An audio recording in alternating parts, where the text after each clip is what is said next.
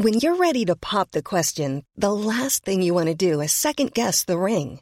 At BlueNile.com, you can design a one-of-a-kind ring with the ease and convenience of shopping online. Choose your diamond and setting. When you find the one, you'll get it delivered right to your door. Go to BlueNile.com and use promo code LISTEN to get $50 off your purchase of $500 or more. That's code LISTEN at BlueNile.com for $50 off your purchase. BlueNile.com, code LISTEN.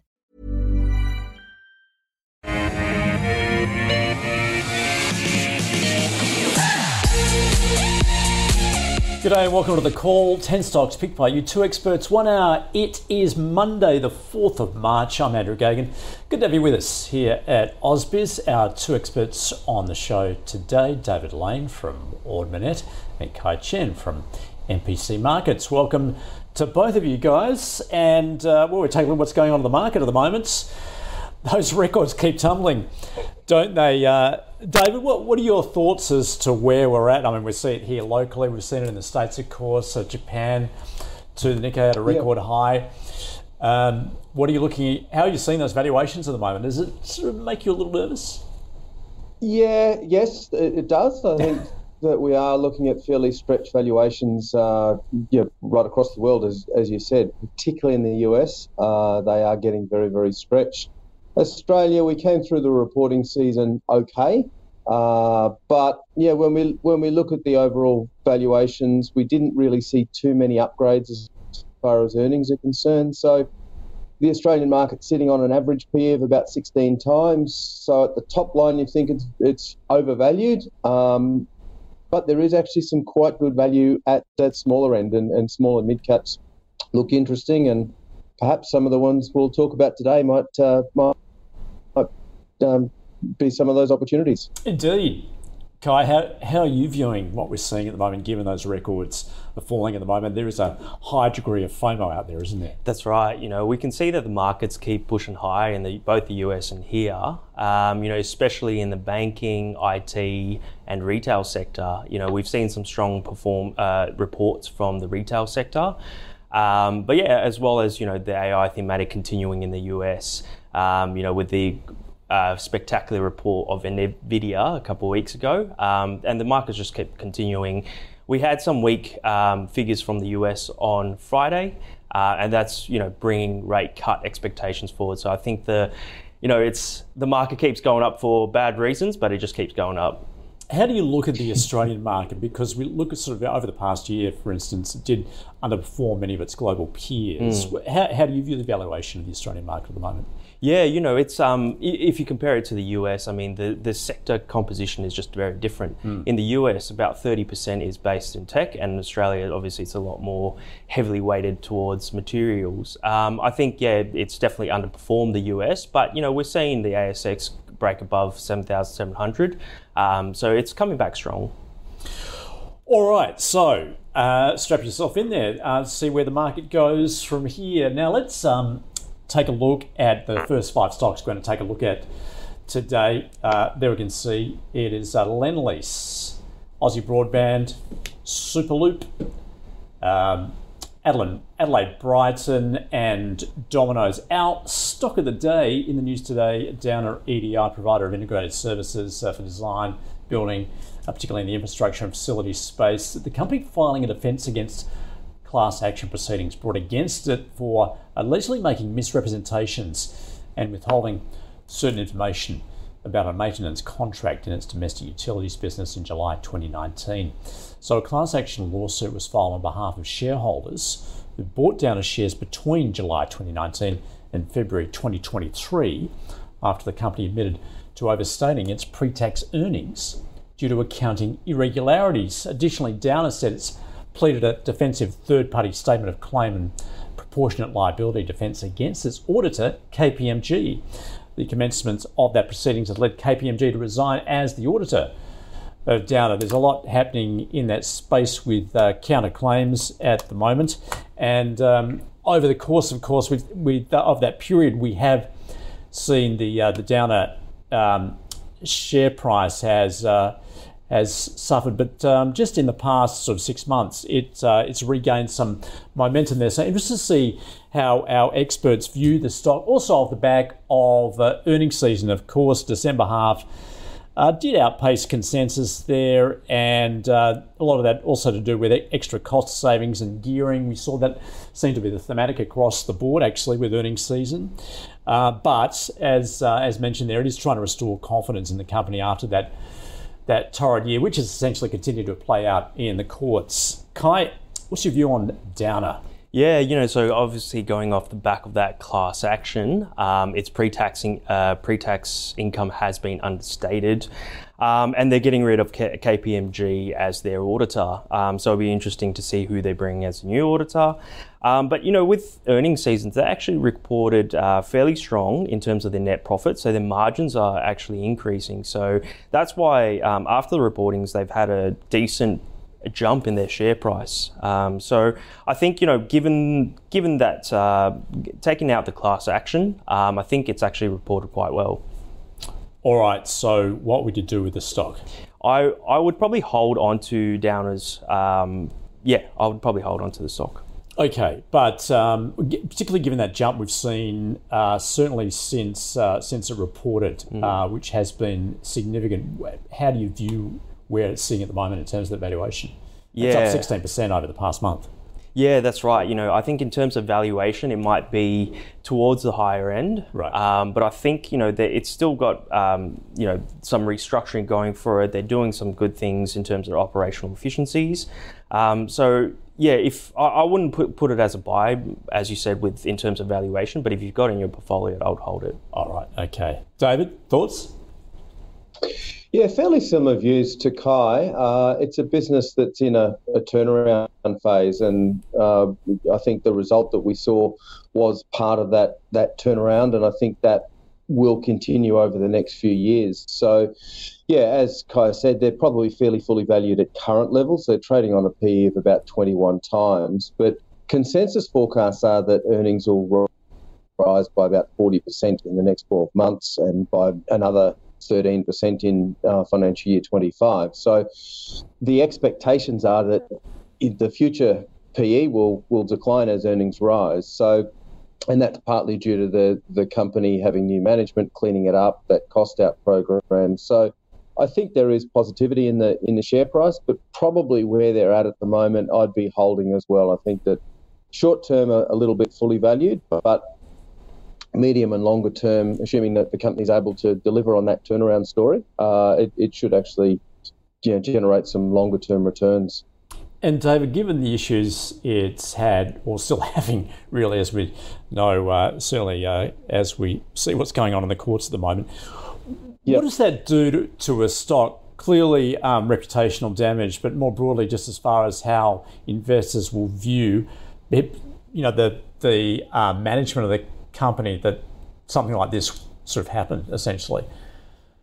Yes, it's certainly not good, and that they have had a management clean out as a result of these issues. One of the problems with investing in companies like Downer and the next company that we'll look at, Lendlease as well, is with the large contracts. It's very difficult to account for them, and quite often they do have fairly large write-downs if those contracts haven't been negotiated properly. So it is a risk factor, and it will be a risk factor going forward, but I think what we've seen in the last couple of years is Downer have made the right moves, and they are doing the right things to put the past behind them and have a cleaner outlook going forward.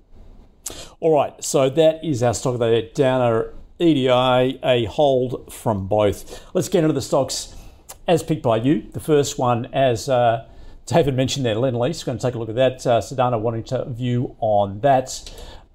It is, of course, in international property infrastructure operations here, Asia, Europe, also in North America as well.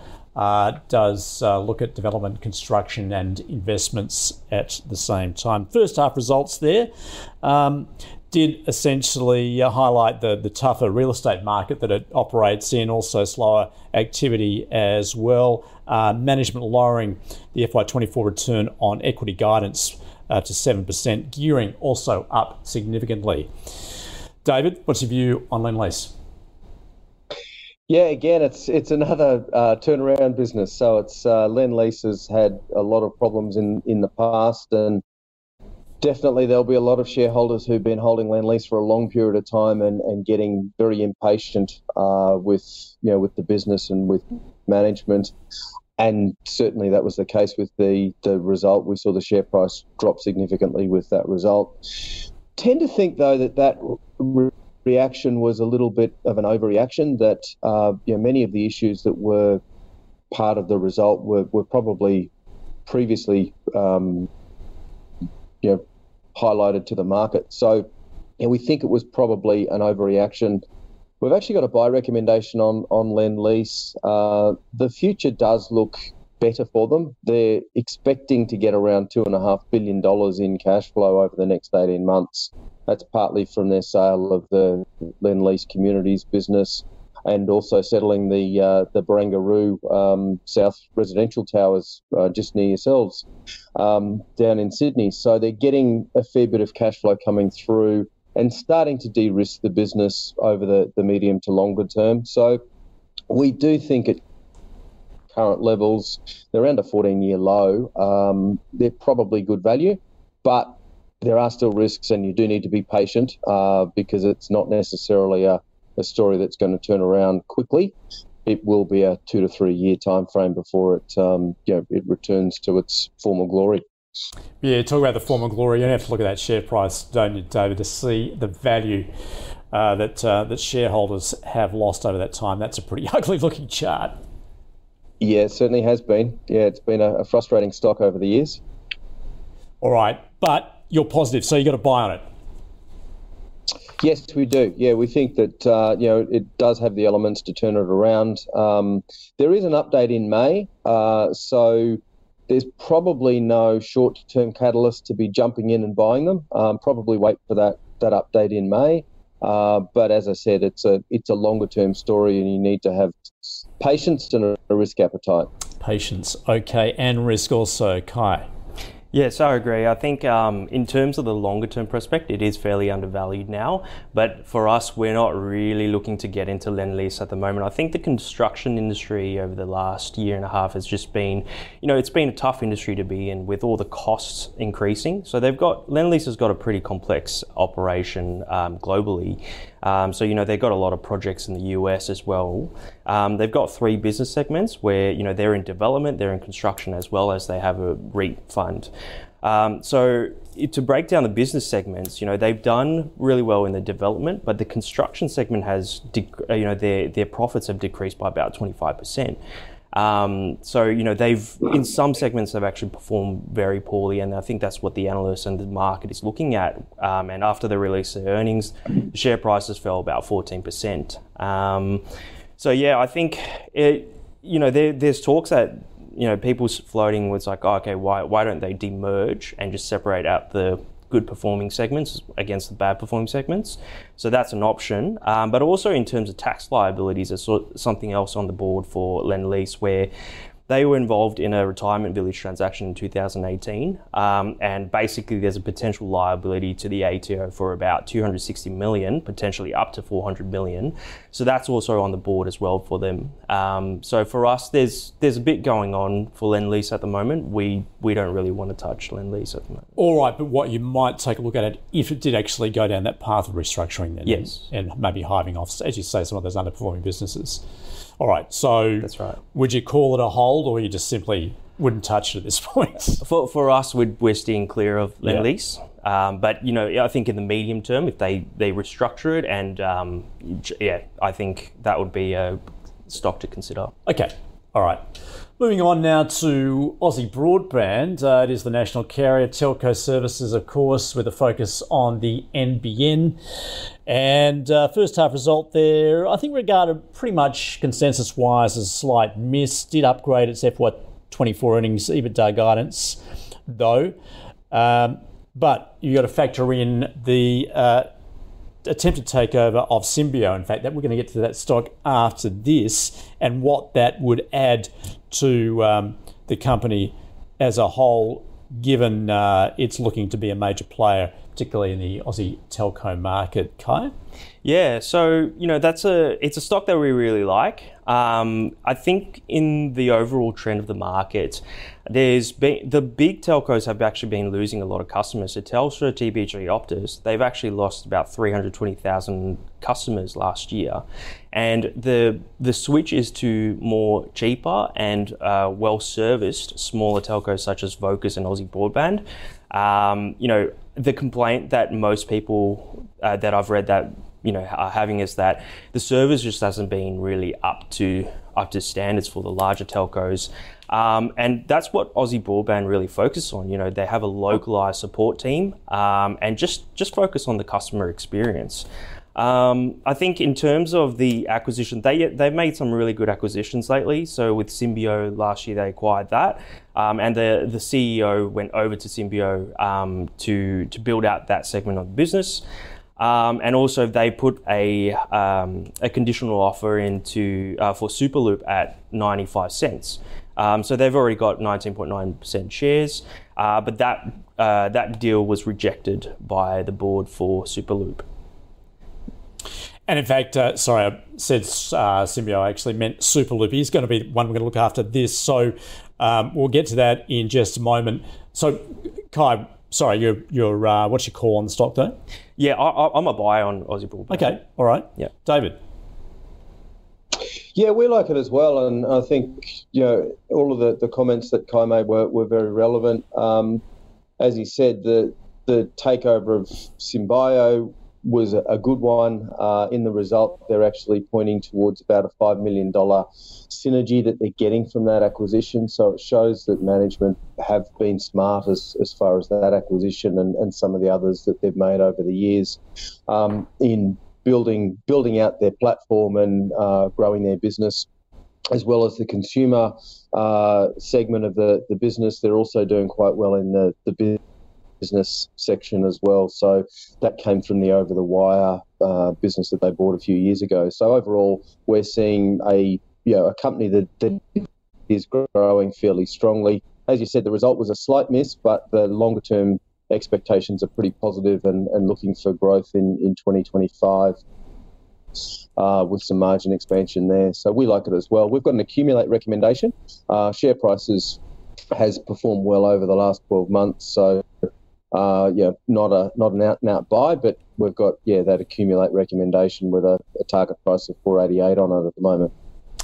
Yeah, I'm wondering how that figures if it goes into our one to be considered by investment committee. It's accumulate rather than out-and-out buy, as you say. It's borderline, isn't it? Because I think it's already in the portfolio. So let's take a look at that when we get to that midway through the show.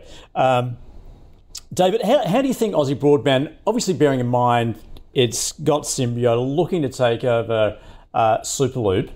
How's that place it in terms of growth, stacking up against the likes of Optus and Telstra, particularly the bigger players?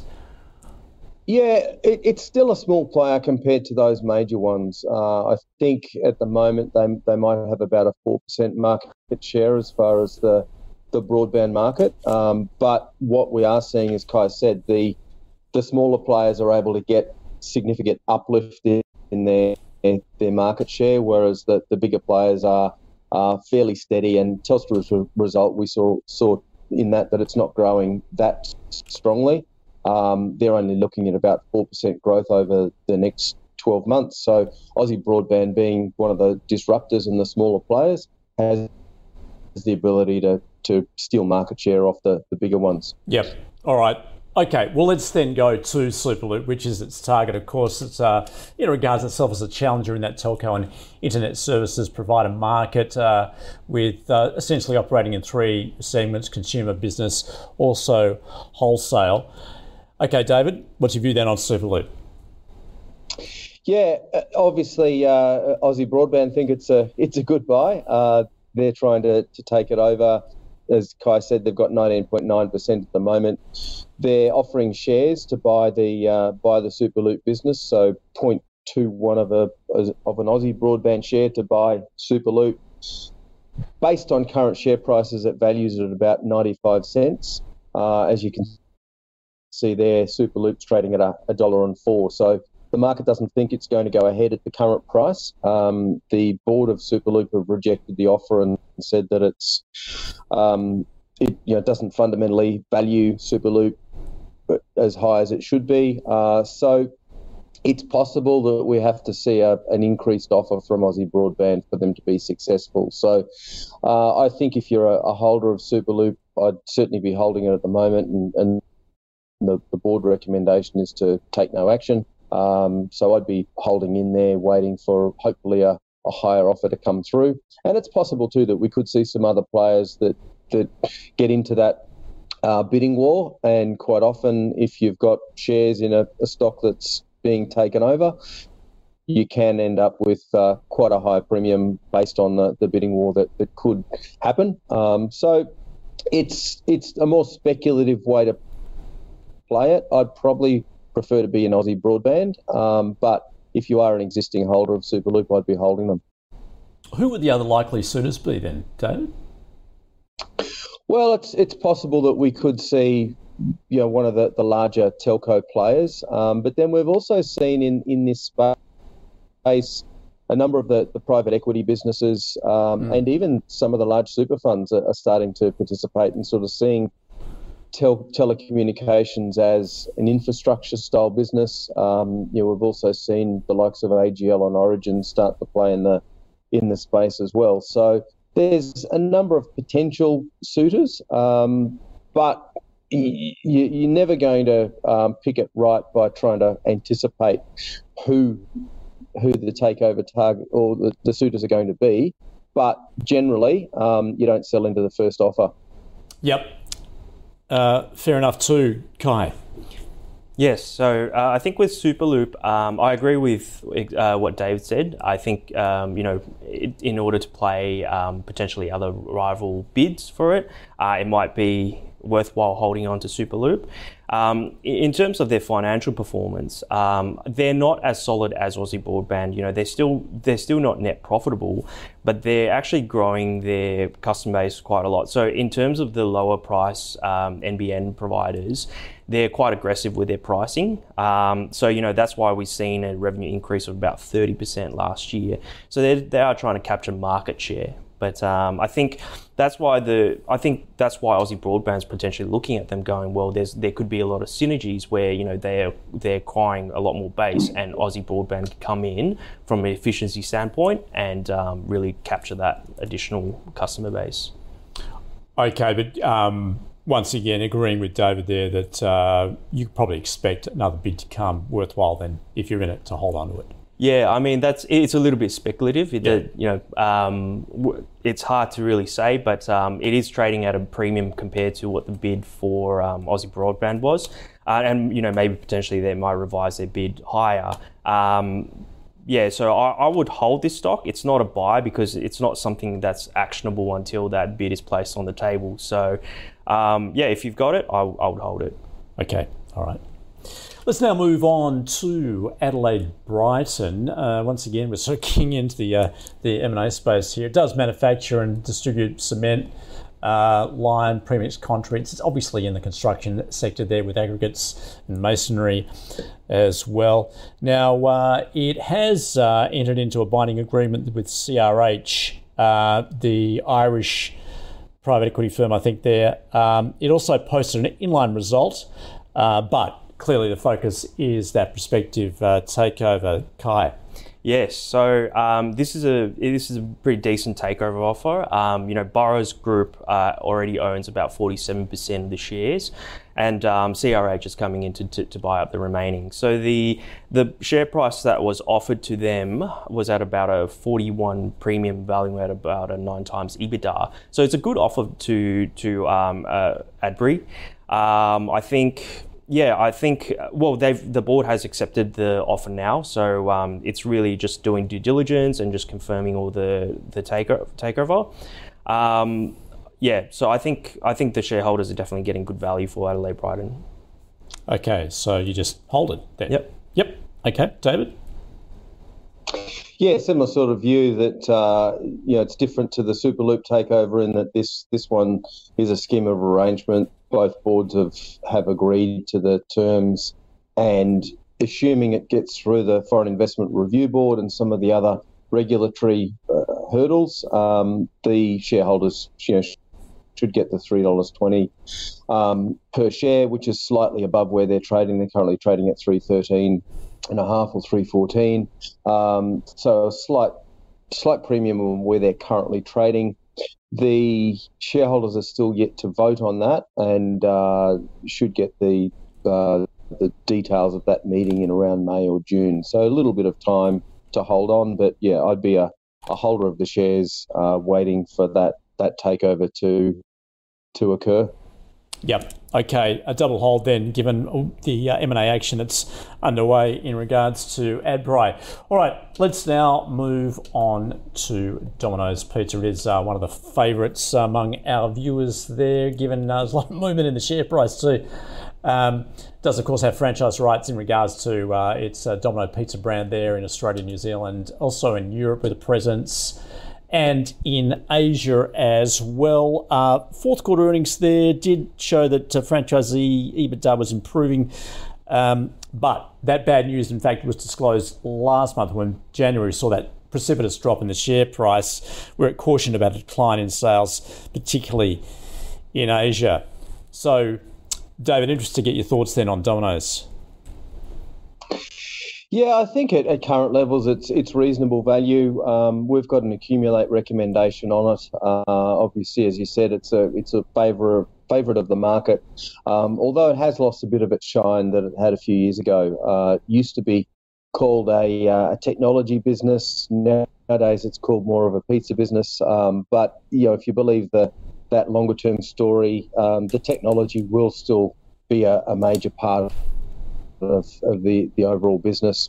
We are starting to see some steps on the road to redemption, and at current levels, given that share price fall that we saw in January, I think that it's reasonable value. We've got an accumulate recommendation, and think that it will go up from here. Yep. All right. Interesting. Did call itself a tech business. You're right, essentially pushing out widgets. They just have any pizzas. Yeah. Kai, your thoughts? Yeah, going. As you were saying, Andrew, it was the market darling a couple of years ago, and you saw, the share prices triple. But I think, they're really coming into trouble with the expansion both in Europe and in Asia. So, they've exited the Danish market, and also it's underperforming in France. And of course, in Asia, they've had some small wins, but, really, it's not really taking off in Japan and some of the other countries. So, as a lot of people, I think, thought that it'd be a bit cookie cutter expansion where, you apply the same rules that is doing very well for Domino's in Australia and New Zealand and applying it overseas. But that just seems it's not the case. Maybe it's cultural, maybe it's just different applying that expansion overseas. So I think that's reflected in the share price and the earnings that came out a couple of weeks ago. And that's, why we're seeing such a great fall in that share price. But I think at current valuations, it's still trading at about a 60 PE. So it's not really cheap, but compared to, 2-3 years ago, it is it's definitely cheaper than then. So I think, you could start accumulating here, but I'd be wary of just to see how their continual operational efficiencies increase in Europe and Asia.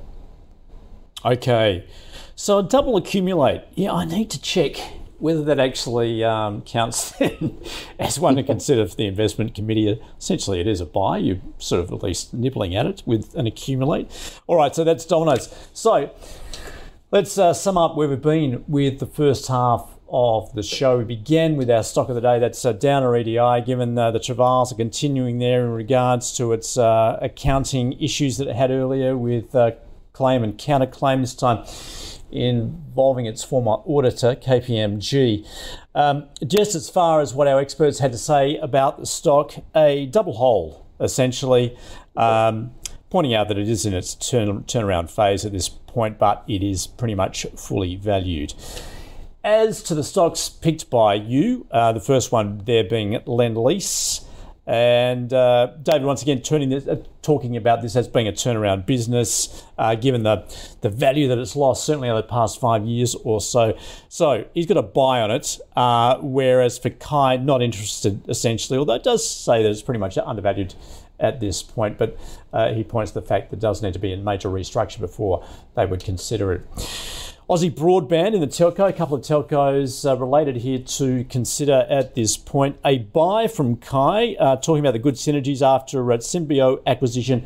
It is trying to pick up Superloop at the same time. David's got an accumulate on the stock. So in terms of Superloop, which was our following stock, and both having a hold on it, with the view that perhaps we're going to get a better bid for Superloop. Not necessarily from Aussie Broadband, as David pointed out, there might be another suitor out there. Adbri, once again, in the M&A space there, with CRH looking to pick it up, and as a result, both our experts having a hold on the stock. And finally there, Domino's Pizza, it is an accumulate from both. All right, now just a reminder, our annual subscriber survey is open until March the 13th, and it's a chance for you to tell us what you'd like to hear from us in terms of informing your investment decisions. And you can benefit from actually taking part, because there is a managed investment portfolio being offered from MPC Markets worth $5,000, other prizes as well. You can go to ausbiz.co/survey24. All right, so let's take a look at, in fact, we didn't get to our update on the portfolio, so tune again tomorrow. We'll get the very latest there, particularly given where we've seen the market go. So I'd be interested to see where we're at, and also, of course, what our investment committee is considering in this month. All right, the next five stocks we're going to take a look at: Telix Pharmaceuticals, Sayona Mining, Data#3, Webjet, and Hazer. So let's start with Telix Pharmaceuticals in the biotech space. It is a biopharmaceutical focused on development and commercialization of diagnostic and therapeutic, what it calls radiopharmaceuticals. It's developing a portfolio of clinical stage products, particularly looking at to address those unmet needs in oncology and rare diseases. And it did deliver its last results, lower perhaps than had been forecast by some of the brokers there, and also material increase in operating expenses at the same time. All right, Kai, what's your thoughts then on Telix? Yeah, we really like Telix, especially from a sector view as well. Healthcare hasn't really outperformed over the last year as some of the other sectors, but for us, we're still fairly defensive, I think, and you know, in general, healthcare is one of the sectors that we're quite interested in. And of course, Telix, you know, it's released, commercialized their Illuccix drug. So it's FDA approved in the US and Australia. And we've seen that in their results, where, you know, it's had a 800% increase in the revenues from commercialization of that drug.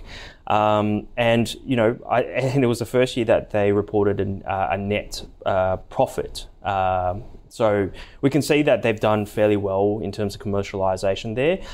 In terms of addressable market, you know, there's about 1.6 billion alone in the US. So there's a lot of room to grow for this company, and I think in terms of share price, it could go a lot higher. So it's a buy for us. All right. Okay. Yeah, it's a difficult space, isn't it? Particularly in biotech, it tends to be a bit binary in terms of a hit or a miss. But as you say, they've turned a profit. They've obviously got FDA approval. They've got a footprint in the States, so that's positive. That's right. And, you know, they're applying for approvals in Europe and Asia as well. But really the most important thing is just seeing how well they commercialize products, because, you know, we see a lot of drugs that are good, but when they botch the commercialization of it, it doesn't actually translate to the bottom line. And this seems to be not the case for Telix. I mean, they've really grown the revenue line quite a bit. And they've also got some other drugs in the pipeline coming up as well, so... Okay, so a buy from you, David. Yeah, it's a fascinating business. They've, as Kai said, they reported very strongly, but the market was a little bit disappointed from the fact that the company have announced that they're significantly increasing their R&D spend. So looking to increase their R&D spending by about 40 to 50%, and they're really doubling down on their therapeutics business, which is obviously the important component of it. So they are generating strong revenues and, as Kai said, now getting into profit. I guess the key risk for the business going forward is continuing to be able to fund their R&D and the development of their therapeutics. They've just announced another acquisition in the US. They're buying a company by the name of ISO Therapeutics. So they're expanding their production and distribution capacity in the US. So it's certainly an interesting and positive business. It's not one that we officially research, so we haven't got a recommendation on it. But based on their recent results and based on their approvals that they've got, I'd be prepared to look at buying the stock as a speculative part of the portfolio. All right. That, I think, then meets our definition of a double buy then for Telix Pharmaceuticals. David, just on that point, so you point out significant R&D spend that it's up in there, looking for acquisitions as well at the same time. Yeah. How does its balance sheet look then when it's doing that significant spend? Yeah, it actually looks quite good at the moment. So their sales have been quite solid. They do have a reasonable balance sheet. So at this point in time, it looks like they are, effectively reinvesting their profits into growing the business. So at this point in time, it stacks up quite well from that point of view. But just be aware that they are high capital type businesses, so it may need to raise capital at some point in the future. Okay, that is a double buy then for Telix Pharmaceuticals. Righto, let's get in a completely different space now into lithium mining, Sayona Mining. In fact, Chris wanting to know about this. It is a lithium producer. It does have projects in Canada, also here in WA at the same time. In fact, December quarter production offset by softer sales with those weaker realised prices, as of course we've seen right across the lithium sector. Although we have seen a bit of a turnaround. The lithium price, certainly out of China, has moved higher as a result. We've seen some of those lithium miners take off again. Operating costs in that quarter were 22% higher than was initially estimated to by some of the brokers there. And it has an optimization review underway. I don't know whether that's positive or negative. Many people take that as a negative. David, what's your view then on Sayona? Yeah, like most of the lithium miners, it's been a terrible 6 or 12 months for it. As you said, the lithium price has come down and the sentiment has really come down as far as the outlook for EV and for lithium around the world. But Sayona does have very, very good prospects. They've got the Moblan project in Canada, which the company estimates has a net present value of about $2.2 billion Canadian. So based on that, they're relatively good value as far as their current market cap's concerned. As you can see by the share price, they're very, very low at the moment. They've just had Piedmont, who's one of their joint venture partners and was a shareholder of the business. They've actually sold 1.15 billion shares to raise some money for themselves. So probably it's had as much go wrong with the company and with the lithium price as could possibly happen. So based on current prices, you'd think that they're reasonable value. And again, speculative, but if you're prepared to look at a business that does have some very good prospects in Canada, they do have some operations in WA as well. But yeah, it's probably one that you could look at a speculative buy on as well. A specky buy. So, David, where's this rank just in terms of the lithium miners more broadly? Are there any, given what we're seeing at the moment, a bit hard to say whether we have seen the bottom and whether this is a significant turnaround. We're seeing the lithium market, but what would your preferred plays be in that space at this point? Yeah, well, we don't have an official recommendation on Sayona, so that's sort of my specky buy. That probably the preferred one would be Arcadium, which was the old Alcom that's merged and become a global player. They have the size, so we think that they're probably the preferred play. But again, investing in lithium at the moment is taking a long-term view.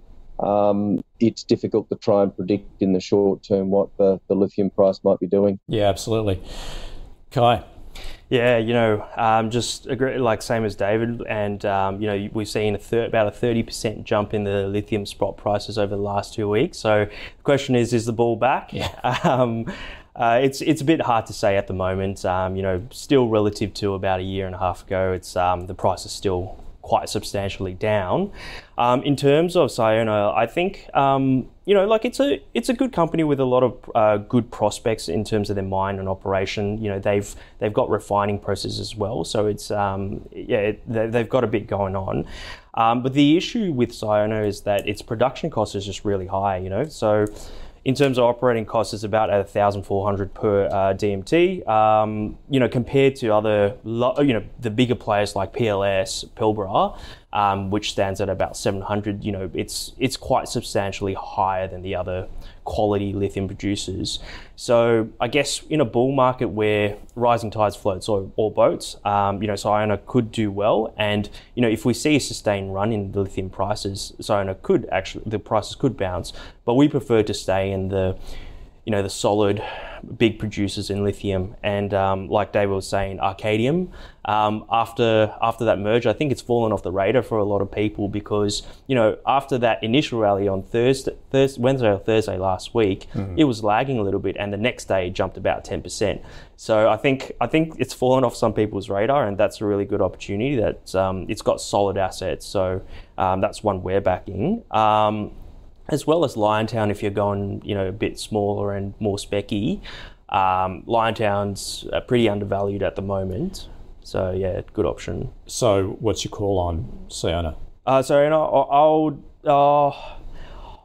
not a fan of Sayona. I'd suggest one of the bigger players, Arcadium or Liontown. Okay.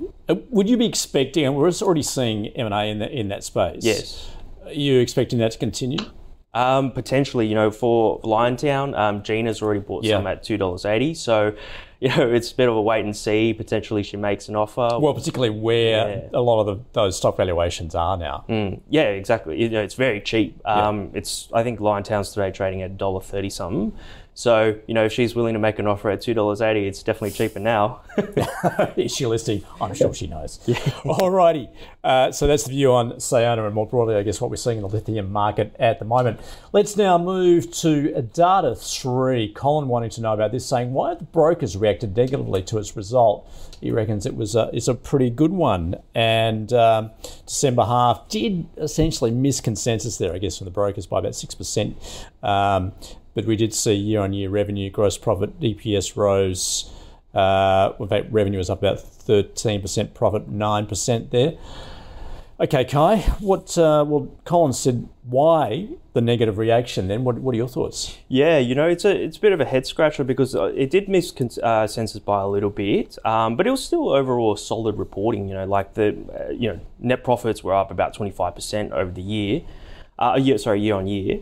And, you know, like with the overall trend of the market with AMI, thematics, as well as workplaces adopting more digitalization, apparently 93% of organizations are focusing on digital-first strategy. So, you know, whether it's going to cloud, whether it's going, increasing the cybersecurity, which is the issue these days, Data#3 does all that. And, you know, we can see they've had a long history as well. You know, they've been operating for about 45 years.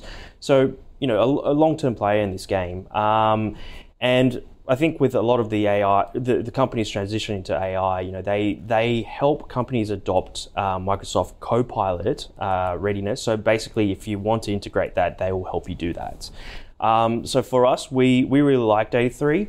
I think in terms of why the share prices, you know, the market sold off on that reportings was they had a softer guidance for the second half, especially in around May and June. They expect revenues to be a little bit softer. But then again, you know, the positive side is that they've got a strong revenue line where about 67% of their income is actually recurring. So, you know, it's a solid base. So we have a buy on that. Yeah. Okay. David. Yeah, it's one of those ones where the result itself didn't matter as much as the earnings expectations are concerned. So, yeah, as Kai said, it was a great result, but the market disappointed by the weaker margins and by some of the guidance statements.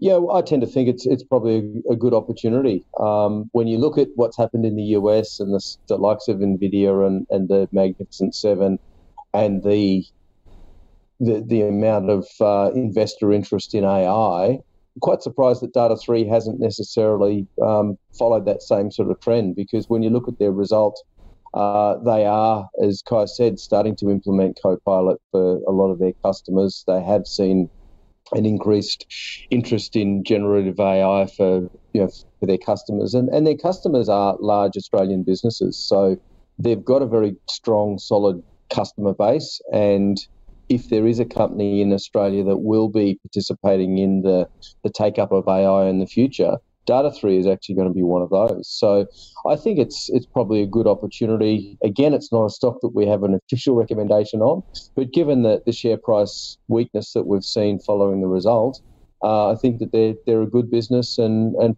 probably one worthwhile looking at buying. Oh, is that another double buy then? It is, yes. Well done.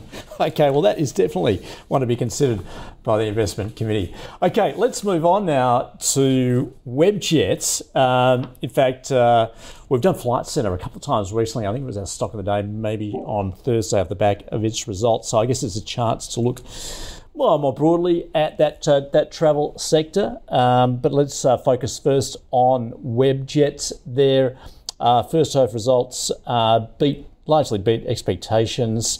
I think a lot of this, the brokers in particular, encouraged by its Webbeds, which is its B2B division on the online travel business, which has been doing well. So, David, give us your thoughts then on Webjet.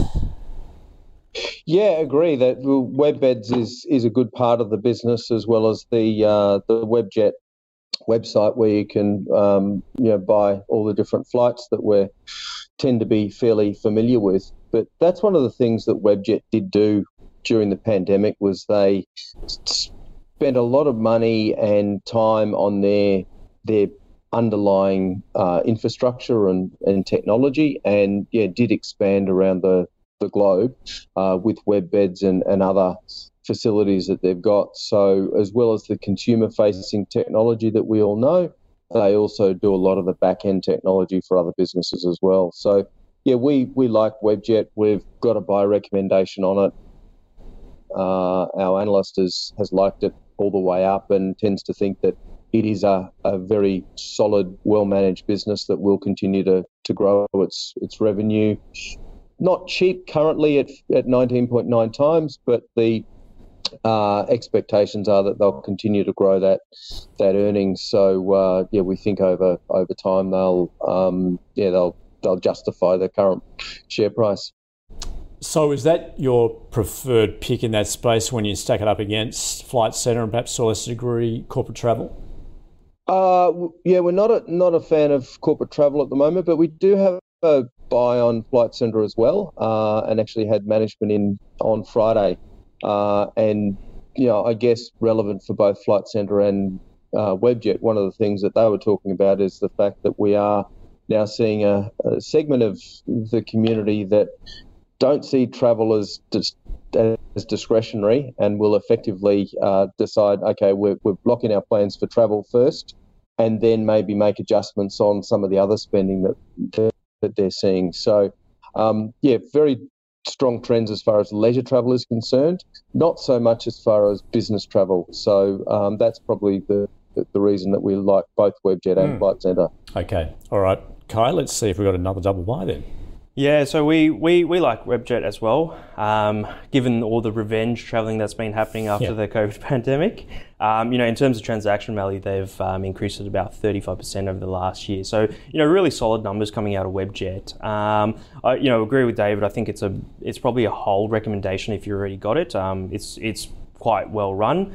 And in terms of their Webbeds B2B business, that's been running really well. But a little bit of difference for us is like I think corporate travel is actually quite undervalued at the moment. Given that the recent reporting, the reason why it's dropped about 15-20% is because, you know, they had some contracts in the UK that they've been struggling with. But I think it's a bit of an overreaction given how much the price has fallen. So it's pretty cheap. Whereas Webjet, I think it's about fairly priced. So you'd be buying corporate travel at this point. Yeah. Whereas you're holding correct Webjet. Yep. Okay. And what are you doing with Flight Centre? Flight Centre, yeah, Flight Centre is great as well. Like, you know, very similar to Webjet. Yeah. It's reported very strong. So, you know, we're just seeing overall spending in the travel sector increasing after that COVID pandemic. And, you know, there's a lot of built up business to be done. And we're just seeing it across all the different travel companies. Okay. All right. Finally, let's take a look at Hazer. And Mark wanted to know, has embarked on some recent capital raise and wants to know whether he should wait to get into the stock. It is in what's clean technology development company focused on commercializing its Hazer process, which is low carbon emission hydrogen and graphite production technology. Okay, Kai, what are your thoughts?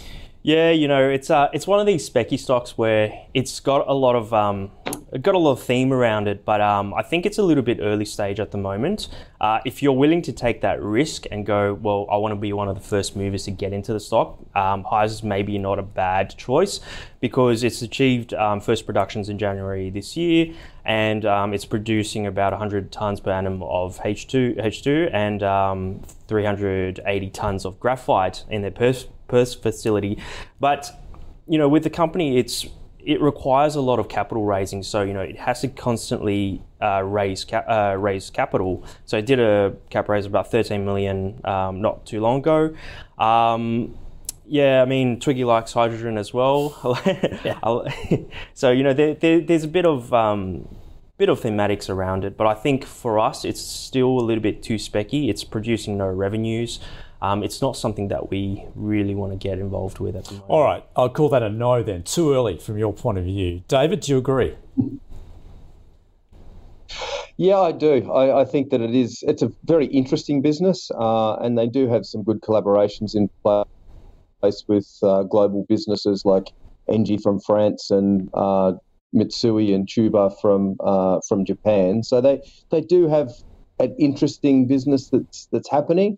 But as Kai said, they've raised money recently. They've got about $10 million in the bank. They lost $12 million last year. So based on those very quick numbers, they're going to have to keep raising capital to keep alive. So yeah, it's a business that's certainly at that speculative end, not one that we'd be happy to be going for either. All right, so just too specky at this point. But if you taken a look at the underlying technology, you see the merit in it. But it as you say, yeah, there's certainly, yeah, there's a lot of talk around hydrogen. Yep. I can't profess to be an expert one way or the other. I must admit, though, some of the experts that I have heard are quite sceptical about the potential of hydrogen and think that the amount of energy that you require to produce hydrogen or to produce energy from hydrogen just doesn't make the mathematics work. But as I say, I'm no expert, but it's probably one that, yeah, I wouldn't be putting my money towards at the moment. Okay, all right. So let's sum up then the second half of the show. And look, we had a couple of buys. We began there with Telix Pharmaceuticals, and it is a double buy from both there. And certainly, Kai pointing out, it's into profit, good growth potential in the US market. David pointing out, though, it is upping its R&D spend. So that's something to be wary of. Sayona Mining in the lithium space. Well, we have seen a bit of a turnaround. The question is, have we seen the bottom? Is it past us in the lithium market? Dave's got a specky buy on it. However, Kai isn't convinced. No, not interested. He would prefer some of the bigger miners there, in particular Arcadium. David also has a preference for Arcadium in that space, in fact. Data#3, another double buy. And Kai's saying it is a solid player. It's talking about transition to AI. That's going to get anyone excited in the investment space. David underlying just by saying it is a good opportunity. Webjet there in travel. It is a buy from David, although he does point out it is not cheap at this point. Not really interested in that space in corporate travel. Has a similar view as Webjet as he does with Flight Centre.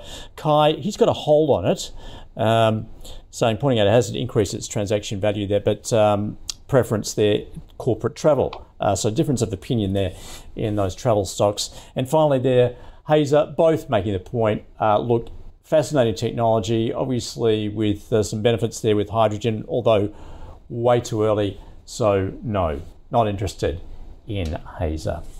All right. That is our show. Thank you to our guests. Kai, thanks for joining us from MPC Markets. Thank you, Andrew. And David, good to catch up with you again. Thanks for joining some Ords. Thanks very much. Appreciate it. All right, now, of course, any stocks you'd like us to cover, you can go to ausbiz.co/callpicks or write to us on X at AusbizTV. Thanks for watching.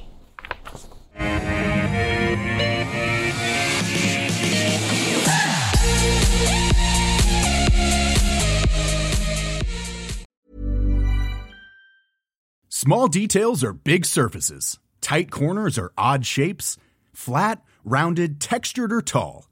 Whatever your next project, there's a spray paint pattern that's just right. Because Rust-Oleum's new Custom Spray 5-in-1 gives you control with 5 different spray patterns. So you can tackle nooks, crannies, edges, and curves without worrying about drips, runs, uneven coverage, or anything else. Custom Spray 5-in-1. Only from Rust-Oleum.